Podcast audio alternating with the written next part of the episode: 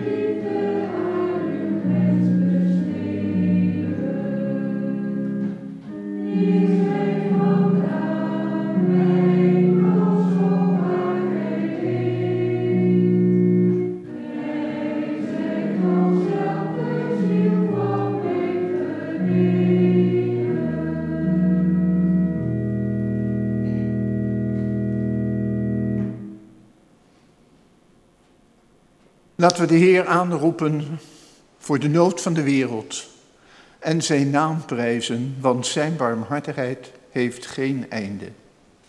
Laten we bidden. Heer onze God, we bidden u voor al die mensen die roepen om u, die roepen om hulp. We bidden u voor al diegenen ook die het roepen allang verleerd hebben, voor wie de pijn in het hart is gebleven. Wij bidden nu voor de slachtoffers van de watersnood in de Eifel, en Zuid-Limburg. Maar er is alweer zoveel daarna gebeurd dat we het bijna zouden vergeten. Twee weken zijn heel erg veel voor onze vergeetachtigheid. We bidden nu voor het volk van Afghanistan, dat steeds meer aan zijn lot wordt overgelaten nu de Amerikaanse troepen daar wegtrekken en de Taliban verheugd het hele land weer veroveren. Twee, twintig jaar oorlog heeft helemaal nergens toegeleid. We bidden nu voor al die mensen die nog steeds zuchten onder de, de bedreiging van corona. En die allerlei dingen niet durven. Die bang zijn dat het iedere keer weer de kop opsteekt en dat doet het ook telkens. Dus ze hebben nog gelijk ook. Heer, wij bidden nu dat we beter met elkaar om leren, komen, om leren gaan en, en risico's leren vermijden voor anderen. Heer, we bidden nu voor al die mensen die honger lijden. In Afrika en, en zoveel andere landen, andere werelddelen, waar eigenlijk slecht het eten verdeeld wordt. En die ook leiden aan het feit dat we in de wereld de zaak slecht verdelen. En zo zouden we nog heel lang door kunnen gaan met al die mensen die tekortkomen. Al die mensen die klem zitten. We, bedoelen het eigenlijk voor allemaal. Maar ja, we willen eigenlijk, we willen voor hem bidden door te zingen. Heer, ontferm u over ons. Amen.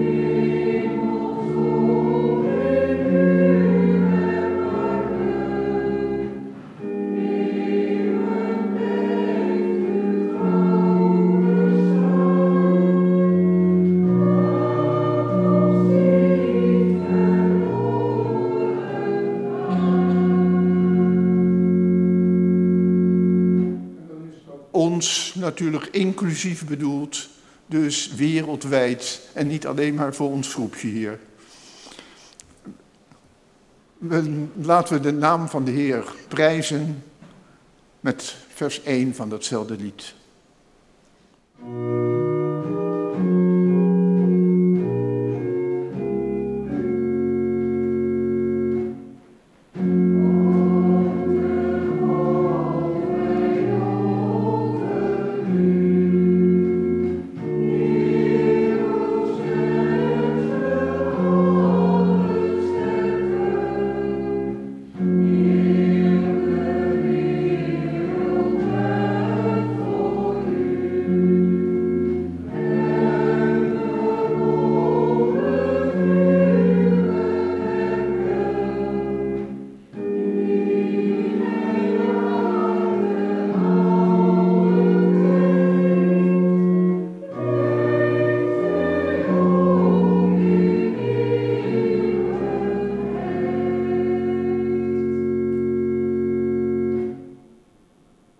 Laten we bidden voor de opening van het woord.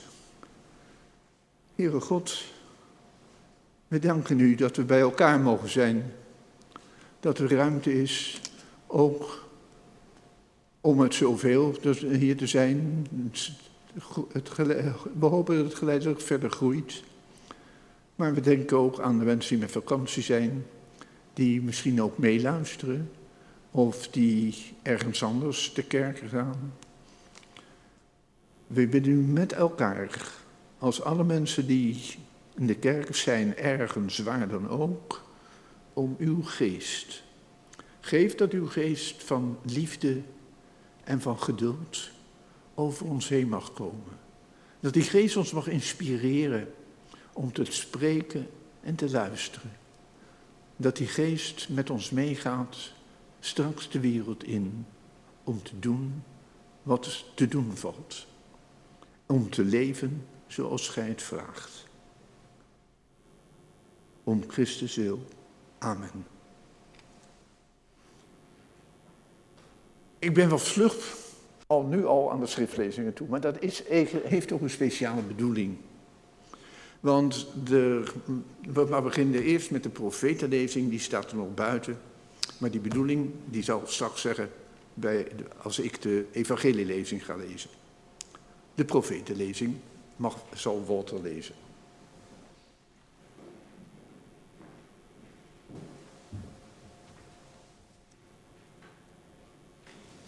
Dit zegt God, de Heer. Ikzelf zal uit de top van de hoge ceder, tussen de bovenste takken, een teertwijgje wegplukken. En dat zal ik planten op een hoge en verheven berg. Op de hoogste berg van Israël zal ik dat planten. Het zal takken dragen en vruchten voortbrengen. En een prachtige ceder worden. In die boom, in de schaduw van zijn takken, zullen vogels wonen. Alle soorten vogels die er zijn. En alle bomen in het veld zullen beseffen dat ik, de Heer, het ben die een hoge boom velt en een kleine boom doet groeien.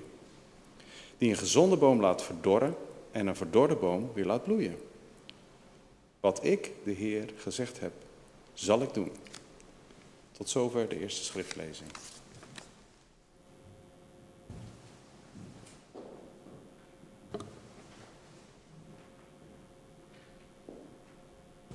Ik was voor zonde, afgelopen zondag, dus een week, een week te vroeg, was ik al begonnen met me voor te bereiden op deze dienst.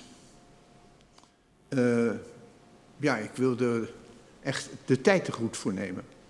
Deze week zou verder door allerlei afspraken heel druk zijn, dus dan werk je vooruit, zoals je dat vroeger ook op school deed. Maar toen, was ik, toen, toen ik hier in de kerk zat en Jolande begon met de schriftlezing van die zondag, toen schrok ik. Want ik was bezig met precies dezelfde schriftlezing, alleen uit een andere evangelie.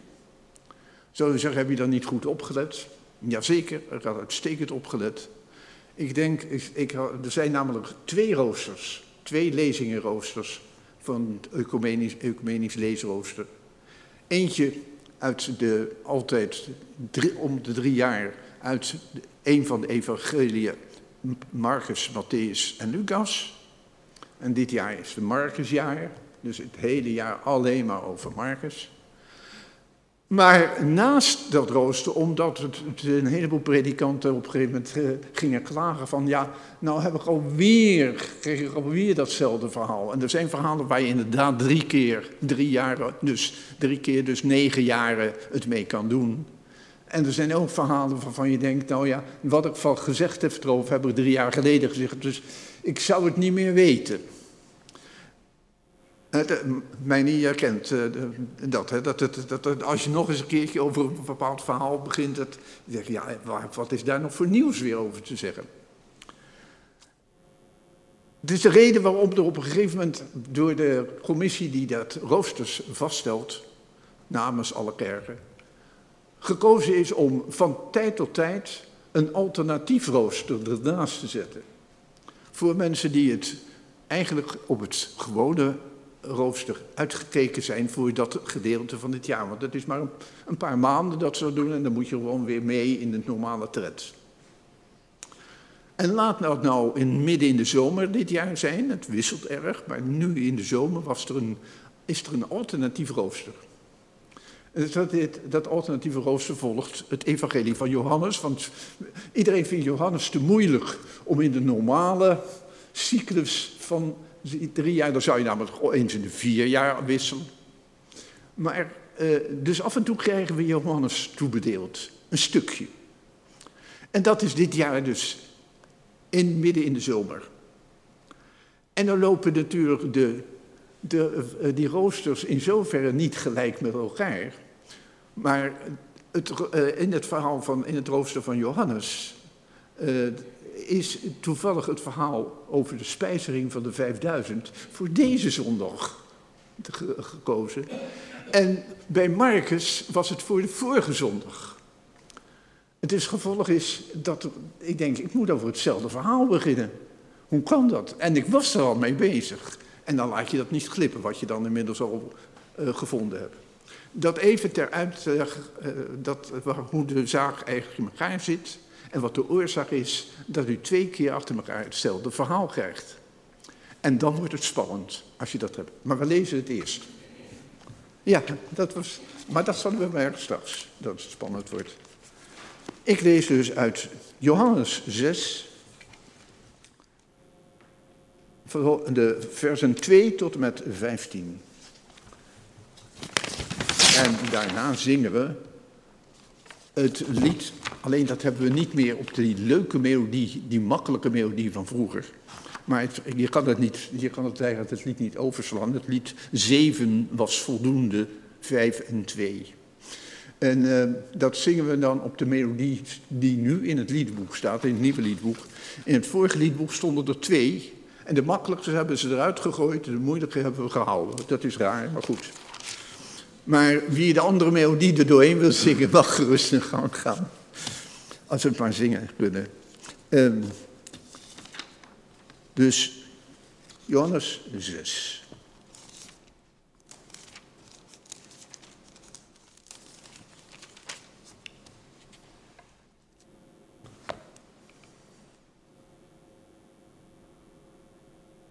Daarna, dat, is, ja, dat sluit aan op het vorige verhaal, dat hoef ik in dit geval niet uit, uitvoerig te noemen waar het over ging. Maar uh, daarna ging Jezus naar de overkant van het meer van Galilea. Ook wel meer van Tiberias genoemd. Een grote menigte mensen volgden hem, omdat ze gezien hadden welke wondertekenen hij bij zieken deed. Jezus ging de berg op en ging daar met zijn leerlingen zitten. Het was kort voor het Joodse Pesachfeest. Toen Jezus om zich heen keek en zag dat die menigte naar hem toe kwam, vroeg hij aan Filippus, waar kunnen we brood kopen om deze mensen te eten te geven? Hij vroeg dat om Filippus op de proef te stellen, want zelf wist hij al wat hij zou gaan doen. Filippus antwoordde, zelfs 200 denari zou niet voldoende zijn om iedereen een klein stukje brood te geven. Een van de leerlingen, Andreas, de broer van Simon Petrus, zei: Er is hier wel een jongen met vijf gerstebroden en twee vissen. Maar wat hebben we daaraan voor zoveel mensen? Jezus zei: Laat iedereen gaan zitten. Er was daar veel gras en ze gingen zitten. Er waren ongeveer vijfduizend mannen. Jezus nam de broden, sprak het dankgebed uit en verdeelde het brood onder de mensen die er zaten. Hij gaf hen ook vis, zoveel als ze wilden. Toen iedereen volop gegeten had, zei hij tegen zijn leerlingen: Verzamel nu de overgebleven stukken brood, zodat er niets verloren gaat. Dat deden ze en ze vulden twaalf manden met wat overgebleven was van de vijf gerstebroden en de twee vissen.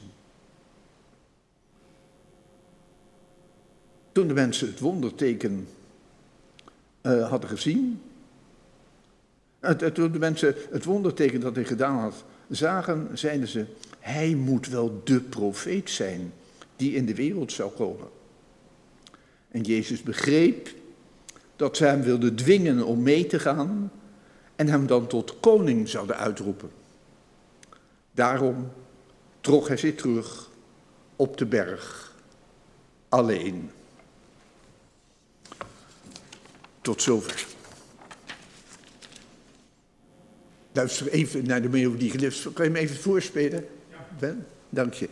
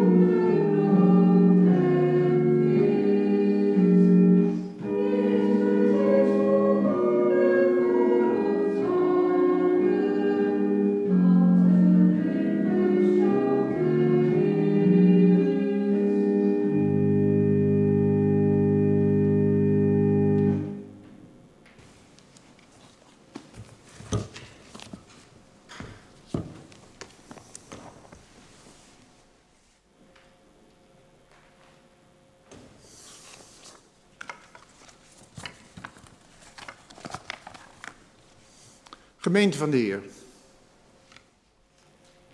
De verschillen, want daar moet je het dan over hebben.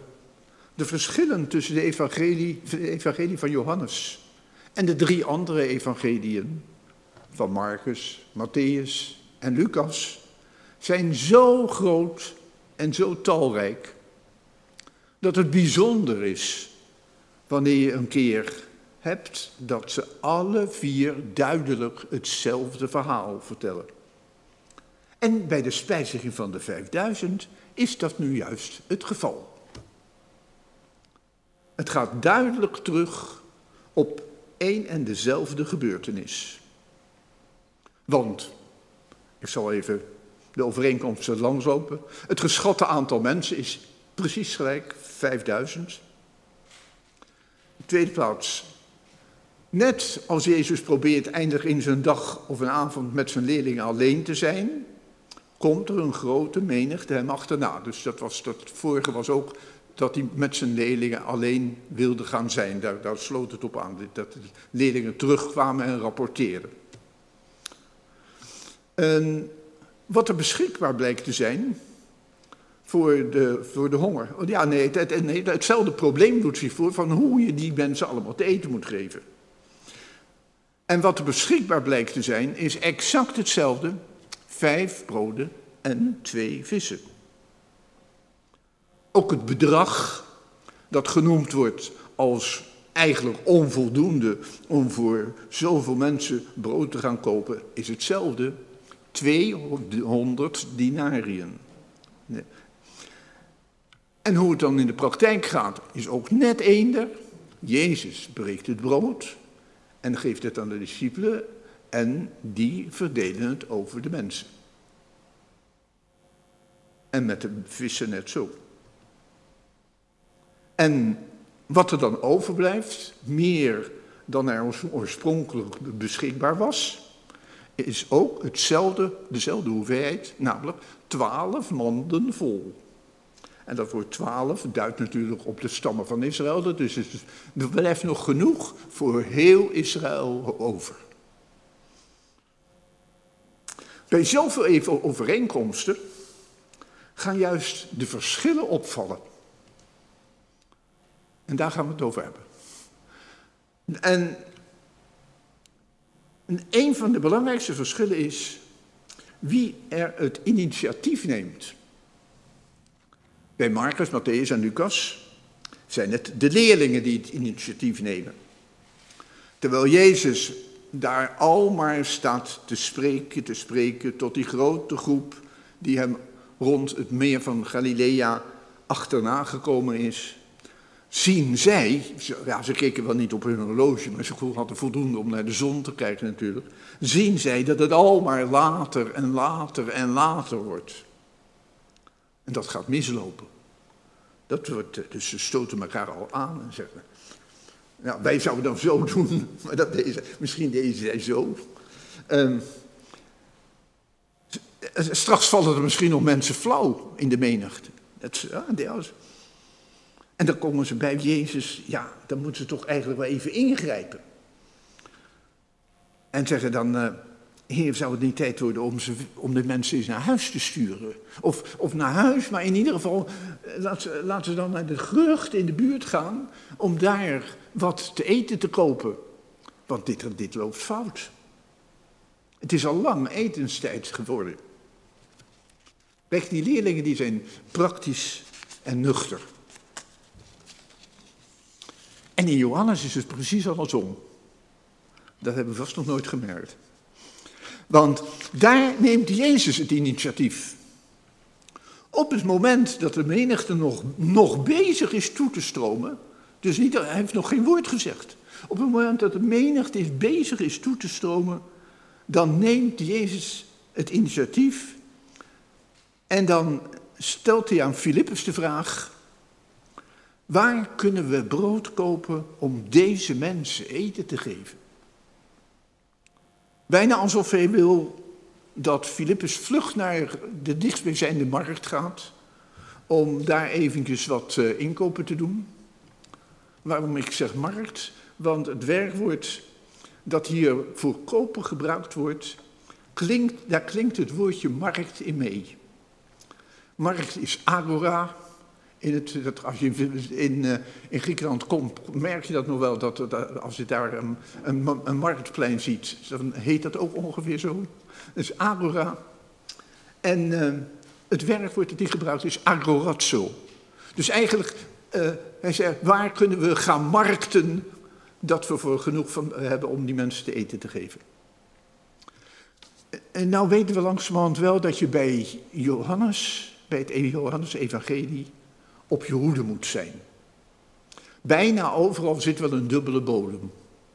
Soms moet je die zoeken, maar van tijd tot tijd geeft de evangelist die zelf al aan. En zo ook hier, want hij zegt, als het ware zo, zo terzijde, zo van achter zijn mond langs, uh, speciaal voor ons.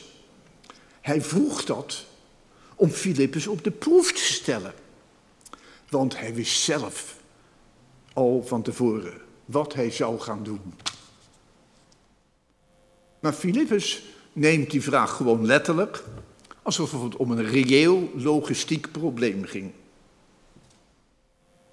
Ja, dan zegt hij, hoe hij het zo gauw weet, maar hij Waar hij dat aantal, de bedrag vandaan heeft, weet je niet. Maar alle evangelieën hebben hetzelfde bedrag. Hij zegt dan 200 denariën. Dat is eigenlijk zelfs te weinig om iedereen maar een klein stukje brood te geven. En we hebben wel eens uitgedacht, hoe zou dat zijn? Wat zou dat zijn in euro's? Nou, dat is niet meer na te rekenen. Want dan zit je natuurlijk ook met de stijging van de welvaart in de loop van die tijd en, en de devaluatie van de munten. Maar je kan het wel binnen, het, binnen de evangelie uitrekenen. Dan moet je het even vergelijken met de, de gelijkenis van de arbeiders in de wijngaard uit Matthäus 20. Want daar wordt in die gelijkenis verteld dat, eh, dat een denari eh, eigenlijk het gewone gebruikelijke loon was voor een arbeider. Dat was niet veel hoor, dat was al sowieso niet veel, want die arbeiders werden toen nog, verder, nog erger onderbetaald dan tegenwoordig. Maar het was het gebruikelijke dagloon van een landarbeider. Dat wordt daar verteld. Dat was eerlijk. Hij betaalde iedereen evenveel die, die kort heeft gewerkt en die lang heeft gewerkt. En dat was allemaal één denari. En dan komt 200 denariën dus neer op een bedrag waar een landarbeider toen zeven en een halve maand voor moest zwoegen. Nou ja, als het zo'n bedrag is, wat was dat loon dan laag, dan kan je zeggen, ja, dat, dat is niet te doen. Dat moet je ook maar in je portemonnee hebben op dat moment, maar goed. Filippus is zo'n man die even uitrekent, niet eens, nou natuurlijk vroeger deden we dat op de achterkant van een sigaardoosje, maar wat het, uh, wat het zou moeten kosten en die dan zegt, ja, uh, daar kunnen we beter niet aan beginnen. Filippus, op de proef gesteld, valt daarmee door de mand als iemand die bij ieder hulpverleningsprobleem zegt: Hoor eens, niks hoor, er zijn grenzen. Maar gelukkig is er nog een ander, die is net één stapje verder. Die heeft al een beetje brood. Andreas, de broeder van Petrus. Hij wist namelijk dat er in de menigte een jongen was, wat zeg ik, een jongetje, zoiets. Want er staat een duidelijk verkleinwoord van het woordje jongen. En die had vijf gerstebroden en twee vissen. En je vraagt je af, waarom in hemelsnaam had dat knulletje dat bij zich? Hebben jullie er wel eens over gedacht? Wat denkt u dat het, wat zou het meest logische zijn daarachter? Hij heeft het van thuis meegekregen. Dat natuurlijk sowieso. Hij, zou zeggen, hij had nog zakgeld bestond nog niet, dus hij heeft niet voor zijn zakgeld betaald. Nou, ik denk dat het is dat, uh, veronderstel ik, dat misschien zijn moeder gezegd heeft: Neem dat maar mee, jongen, dan kom jij niet tekort en dan misschien kan je er nog een paar, een paar broden van verkopen. Want de handelsgeest blijft bij sommige mensen heel diep zitten. Nou, en goed, daar, daar waarvoor de massa veel te weinig is, is er ineens voor één enkeling veel te veel. Dat heb je vaker. Dat doet me denken aan de wanverhoudingen in de wereldeconomie. En dan wordt het al gauw, zoals rijken der aarde nogal eens lijken te denken. Het is veel te weinig om te delen met iedereen, dus ik hou het maar liever voor mezelf. Precies zo zegt Andreas van die broden en twee vissen dan ook. Maar wat hebben we daaraan voor zoveel mensen? En net als die reactie van Filippus is ook die van Andreas zeer herkenbaar. Wel de nood zien, ook beseffen dat je wat er eigenlijk aan gedaan moet worden, en zelfs al iets te hebben wat je, waarmee je zou kunnen beginnen, maar dan toch concluderen dat het onbegonnen werk is. En het verneinigen van die term, onbegonnen werk, is nou net dat hij je ook volledig verlamt. Waardoor datgene wat zo hoog nodig was En zelfs al heb je er al een beetje voor, dat dat dan toch blijft wat het was. Onbegonnen werk. Niemand begint eraan. En dat, terwijl er toch ergens een link in dit verhaal zit, vooral bij wat er over dat jochie gezegd wordt, over wat hij bij zich had. Want daar, daar waar een stukje moed in zit, waar misschien ook een uitweg in zit. Want als er in de Bijbel heel precies en consequent in iedere versie van een verhaal exact dezelfde getallen gebruikt worden, dan heeft dat soms een betekenis. Ja, van sommige getallen weten we, we hadden het straks over uh, het getal uh, um, wat het getal hadden we ook weer wat er overbleef. Oh ja, de 12, het getal 12. Hè? Dat is duidelijk, dat is altijd het getal van het hele volk. Alle stammen van Israël. Met z'n twaalf. Allemaal afgestapt van de twaalf zonen van Jacob. Maar dat heb je natuurlijk met andere getallen ook. En nou, uh, hebben, eigenlijk is dat dit trouwens niet alleen in de Bijbel, wij hebben het ook dat we bepaalde getallen gelijk weten wat er met hem bedoeld wordt. hoeft dan niet ingevuld te worden. Dat snappen we. Als iemand klaagt over de huidige maatschappij waarin we leven en uh, zo'n zo echte uh, eh, 24-7 maatschappij, dan hoef je te zeggen, hoezo 24? 24 wat? En, en, en, en, en, en hoezo die 7? Want dat is gewoon 24 uur op een dag en 7 dagen in de week. Dat wil zeggen, een maatschappij waar de economie geen moment stilhoudt. Waar je alsmaar door moet gaan met produceren, produceren en verkopen en verkopen. Dat is een 24-7 economie. En als een ander voorbeeld, als een Amerikaan het heeft over 9-11, 9-11, een 9 met een schuin streepje en daar 11 achter, dan bedoelt hij niet een, eh, een deelsom, 9 gedeeld door 11, maar dan bedoelt hij 11 september 2001 en geen andere datum. Toen in New York twee vliegtuigen met een terreur, terreurdaad tegen de Twin Towers vlogen, waardoor het hele gebouw verwoest werd. En al de, geloof ik, 2000 doden vielen. En zoiets is, is er in Israël ook met bepaalde getallen die, hebben een bepaalde, die brengen een bepaald iets in herinnering. En toen ik dat las van die vijf en twee, ik denk het is samen zeven, dat is dus genoeg voor de hele week. Maar vijf en twee, wat, wat is vijf? Twee wist ik niet direct. Want je mocht nu natuurlijk niet zeggen, uh, dat is Oude Testament en Nieuwe Testament. Want dan doe je een stapje te, stapje te ver in de geschiedenis. Het is, moet binnen het Oude Testament blijven. Vijf en twee. Uh, of binnen Israël blijven. Vijf. En toen dat schoot me ineens binnen. Natuurlijk. Vijf is eenvoudig. Dat zijn de vijf boeken van Mozes. Dat is altijd, die vijf staat iedere Israëliet voor de, voor de ogen. En dan, maar dan zit je met die twee. En toen dacht ik, wacht, als, als het belangrijkste is, want brood was natuurlijk belangrijker dan die vissen. Uh, die vissen die, die zijn er echt maar een beetje bij om het lekker te maken. Dat blijkt ook uit het woord wat die, waar die vissen mee aangeduid worden. Niet met het, met het bekende, wat we allemaal kennen. We allemaal kennen een paar woordjes Grieks. Hè? Niet met het bekende woord ichtus, wat vis betekent.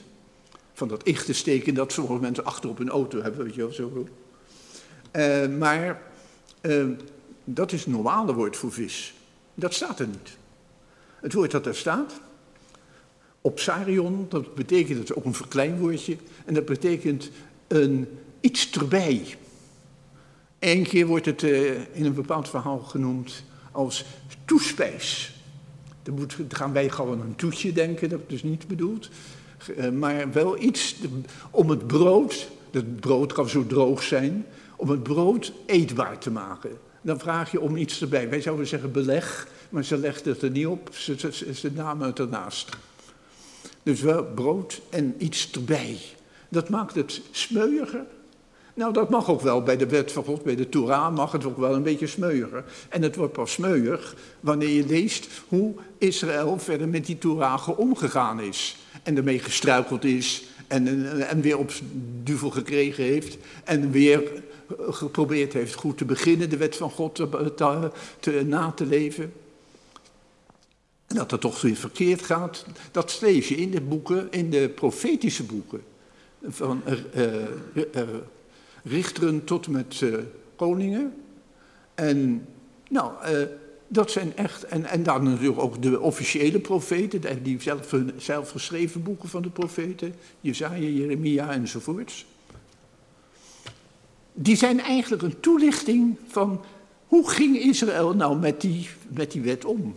Dan wordt het kleurrijker, dan wordt het soepeler, dan wordt, het, dan wordt ook die, die wet van God wat verteerbaarder.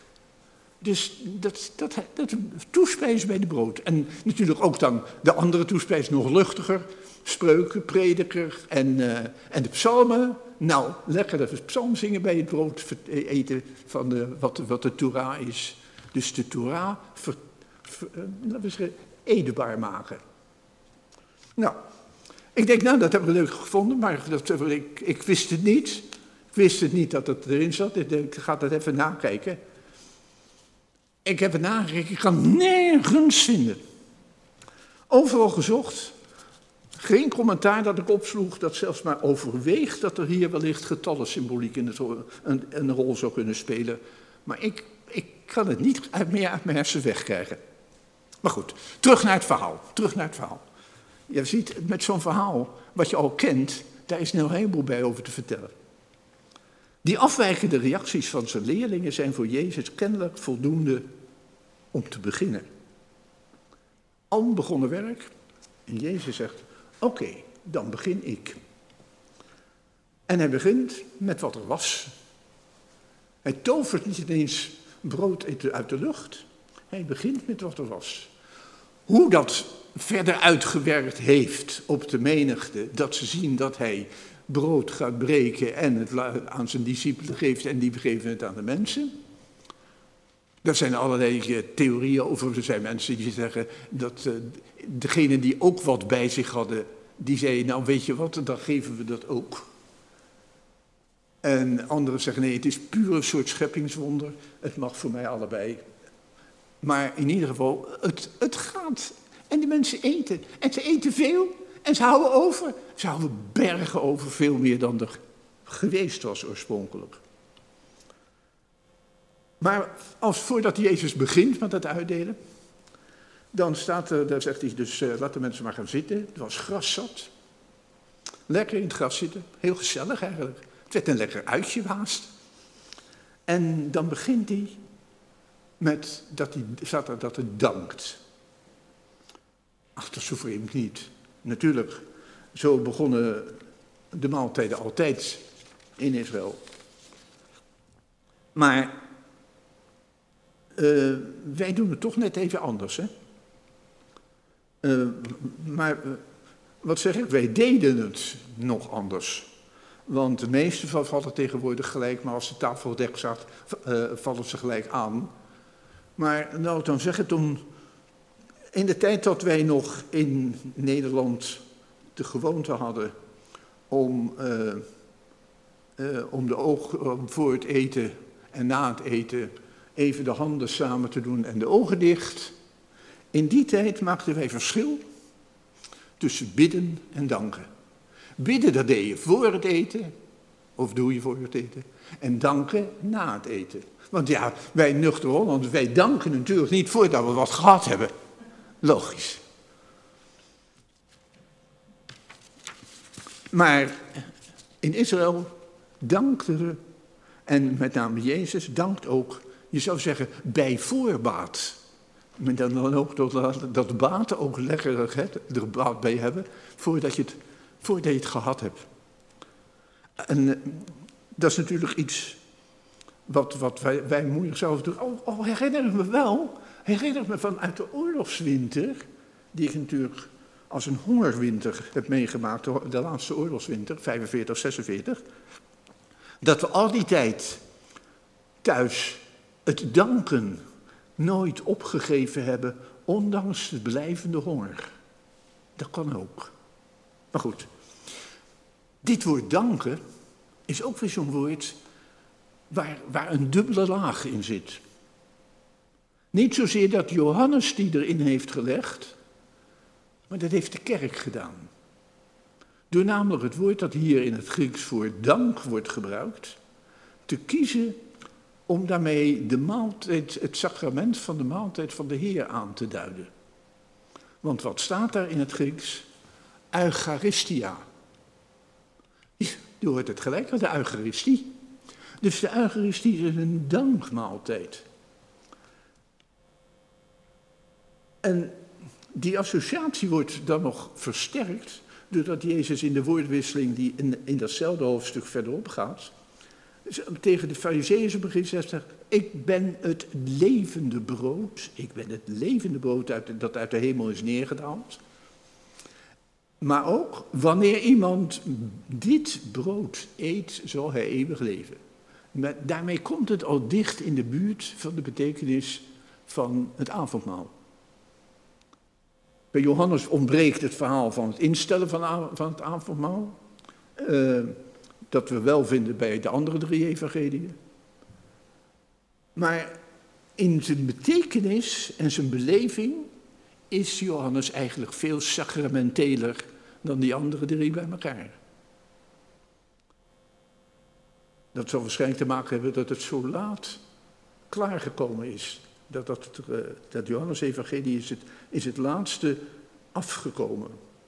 Namelijk tegen het eind van de eerste eeuw. Toen dus de, de kerk al enkele tientallen jaren duidelijk functioneerde ook als een sacramentele gemeenschap. Maar goed. Nou even, want nou ga ik op met de moeilijke woorden. en dan ga ik even terugkijken naar het verhaal. Naar die uitdagende vraag aan Filippus. Waar kunnen we brood kopen om deze mensen te eten te geven. Nog voordat er iemand gezegd heeft dat hij honger had.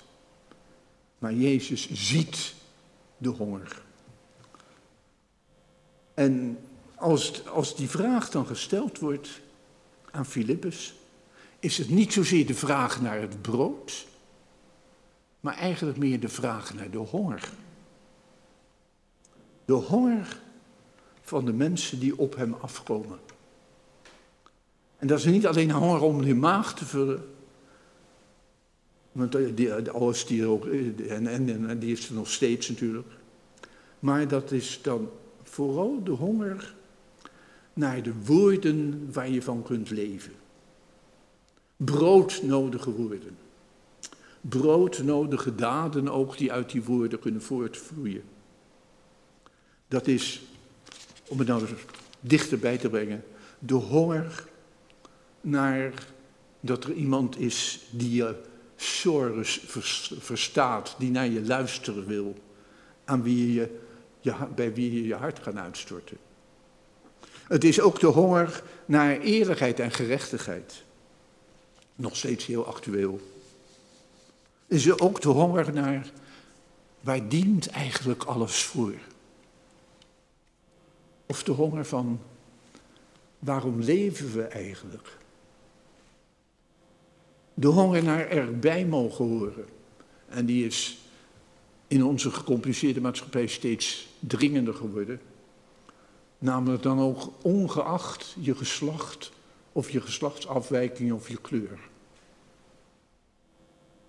Het is ook de honger naar opnieuw te mogen beginnen als je fouten gemaakt hebt. Het is de honger naar de zin van de dingen en zeker ook nog de honger naar troost. En wil dit verhaal dan eigenlijk zeggen, die honger is maar met één brood te verzadigen. En dat brood is Jezus zelf. Jezus zelf die de woorden van de Torah opnieuw tot leven brengt. En die verzadiging die mag je best sacramenteel verstaan, maar beslist niet alleen. Dit is, dit is de complete betrokkenheid van God op de mensen en van de mensen op God. Die wederzijdse betrokkenheid die we koninkrijk van God noemen. En waar Jezus de exponent van is. Dat is enorm veelkleurig, afhankelijk van de situatie waarin groepen mensen verkeren. Van diep geestelijk tot, tot breed maatschappelijk en alles wat daartussenin ligt. En Jezus deelt daarvoor uit als van de vijf broden en de twee vissen. Dat we zeggen, Hij deelt uit. Hij breekt, breekt het in kleine brokjes. En wij, de leerlingen van, van toen en van nu, krijgen het om uit te delen aan de menigte. Want als we niet uitdelen, bereikt het de mensen niet. Maar vaak heeft dat, dit ene met de spijzering zelf gemeen, dat het onbegonnen werk is. Want we vinden wat we zelf in handen hebben amper genoeg voor onszelf en dus veel te weinig om iedereen een klein stukje te geven. En we vragen ons met Andreas af, wat hebben we daaraan voor zoveel mensen? Wie Jezus volgt, wordt geregeld geconfronteerd met wat we dus inderdaad noemen onbegonnen werk. De roep om wereldvrede, de hunkering naar gerechtigheid en rechtvaardigheid. Gewoon de ellende in de wereld die iedere dag op ons televisiescherm komt. De pijn van de zieken, het verdriet van eenzamen. Allemaal tegelijk onbegonnen werk. Het Kyrie, het gebed om ontferming, het gebed voor de nood van de wereld, in iedere kerkdienst ervaar ik iedere zondag weer als een nauwelijks te nemen orde. Maar als we dat dan achter de rug hebben, dan leven we weer een beetje op. Dan kunnen we eindelijk opgelucht op het, ons op het Gloria storten. En kan de wereld misschien even achter de gordijnen verdwijnen, denken we dan. Want je wordt zo moe. Zo moe van wat we allemaal via de media zien komen. Van wat ons daar bij ons binnenkomt. Allemaal onbegonnen werk. Letterlijk ook. Want we beginnen er ook niet aan. We laten het gewoon liggen. Althans, velen laten het gewoon liggen. Maar kijk dan, en dat vond ik verrassend dat dat erbij was. Kijk dan hoe Ezekiel vertelt hoe God dat doet. Met een volk dat zijn roeping verzaakt had. Dat de gerechtigheid die het van God leerde, de Torah, verwaarloosde achter allerlei afgoden aanliep en dat hij tenslotte dan maar in twee contingenten naar het strafkamp van de ballingschap heeft gestuurd, ter tuchtiging en ter heropvoeding. Eerst naar Assyrië en de tweede groep naar Babel. Wat doet God? Hij, God, begint gewoon opnieuw. Met een restje dat overbleef, met een stekje van een ceder uit de hoge top en dan opnieuw geplant. Dat we zeggen, gewoon ergens beginnen. Opnieuw, opnieuw met één klein stekje. En Jezus bij de hongerige scharen doet dat ook zo. Hij breekt het brood. Je kan het niet in één keer doorslikken. Brokje na brokje. Ik zou zeggen, ga van de week maar eens na welk brokje of u zelf in handen hebt gekregen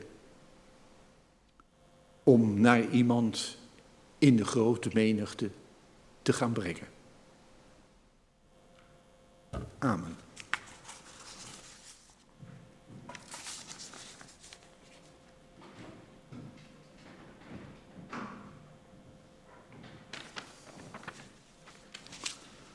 We zingen na het oorlogspel, lied 361. Er heeft een stem geklonken, gesproken. Er heeft een stem gesproken. Dat, dat sluit op Jezus aan.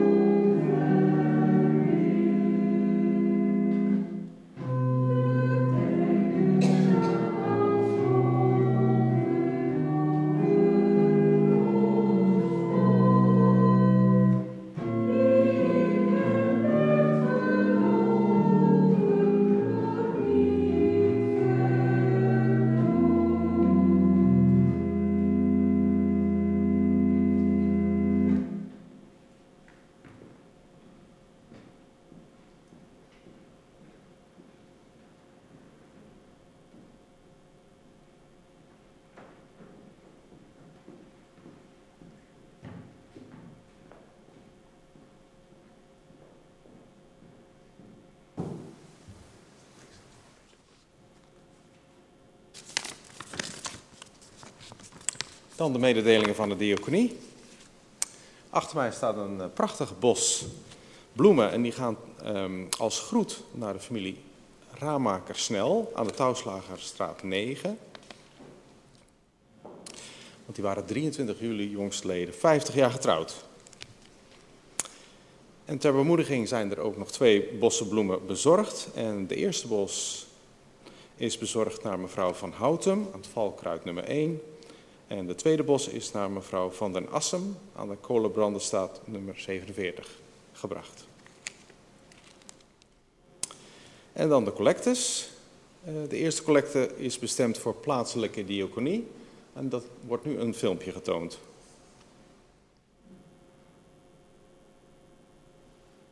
Hallo, mijn naam is Tamme Hofhakker.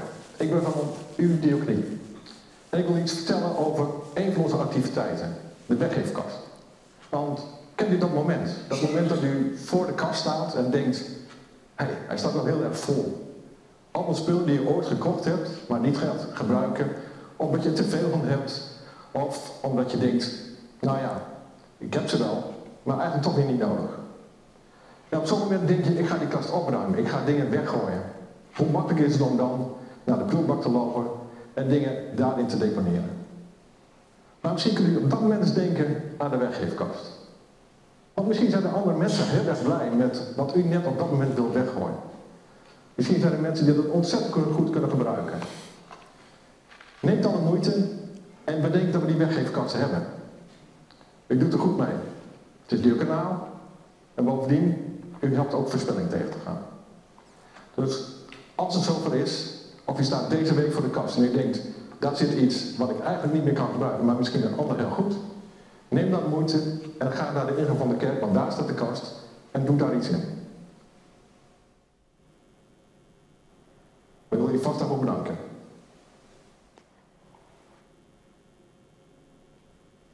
En de tweede collecte is bestemd voor algemeen kerkenwerk. Collectes worden van harte aanbevolen. Uh, bij de uitgang staan er uh, collecteschalen. Uh, of u kunt gebruik maken van de Givit-app. giften zijn ook welkom via het bankrekeningnummer van de diaconie, zoals aangegeven aan het eind van de dienst of in kerkmail. Wat?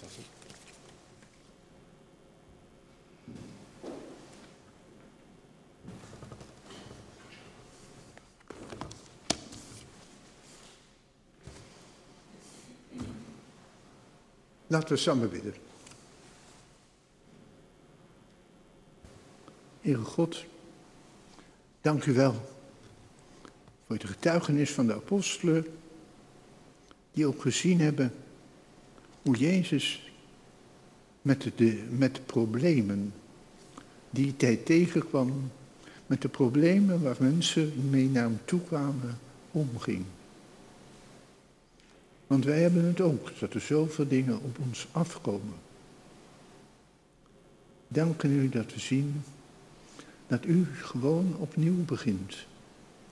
Met een heel klein stekje. En dat Jezus ook begint. Zo met losse kleine brokjes. Dat kunnen we misschien dragen.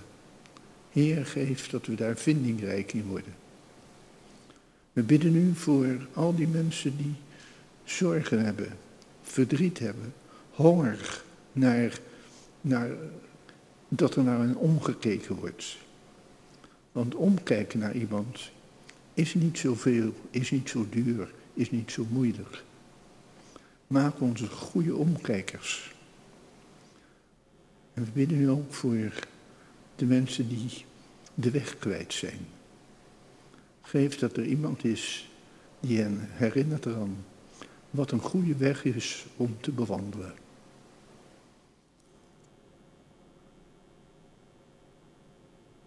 En in een stukje van stilte willen we zelf daar namen bij noemen voor u.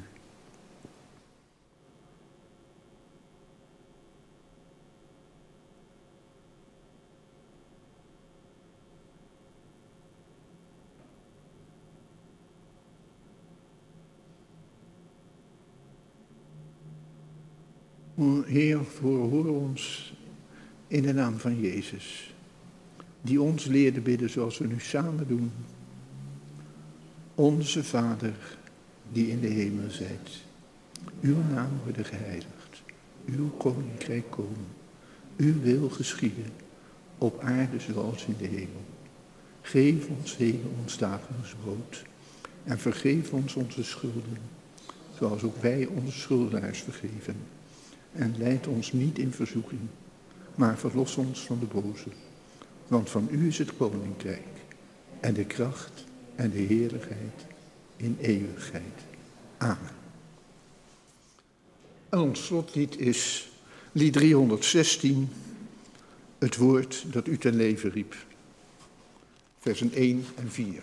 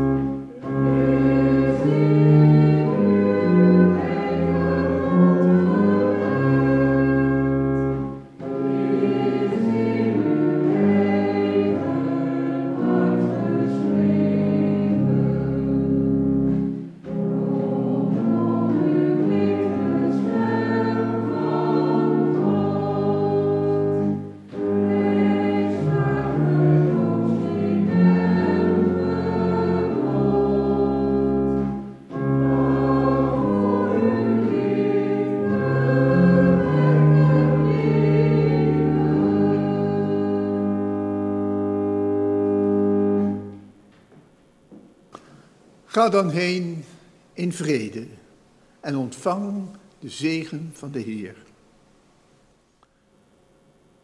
De Heer zegene u en hij behoede u. De Heer doet zijn aangezicht over u lichten en zij u genadig. De Heer verheffen zijn aangezicht over u en geven u vrede. Amen.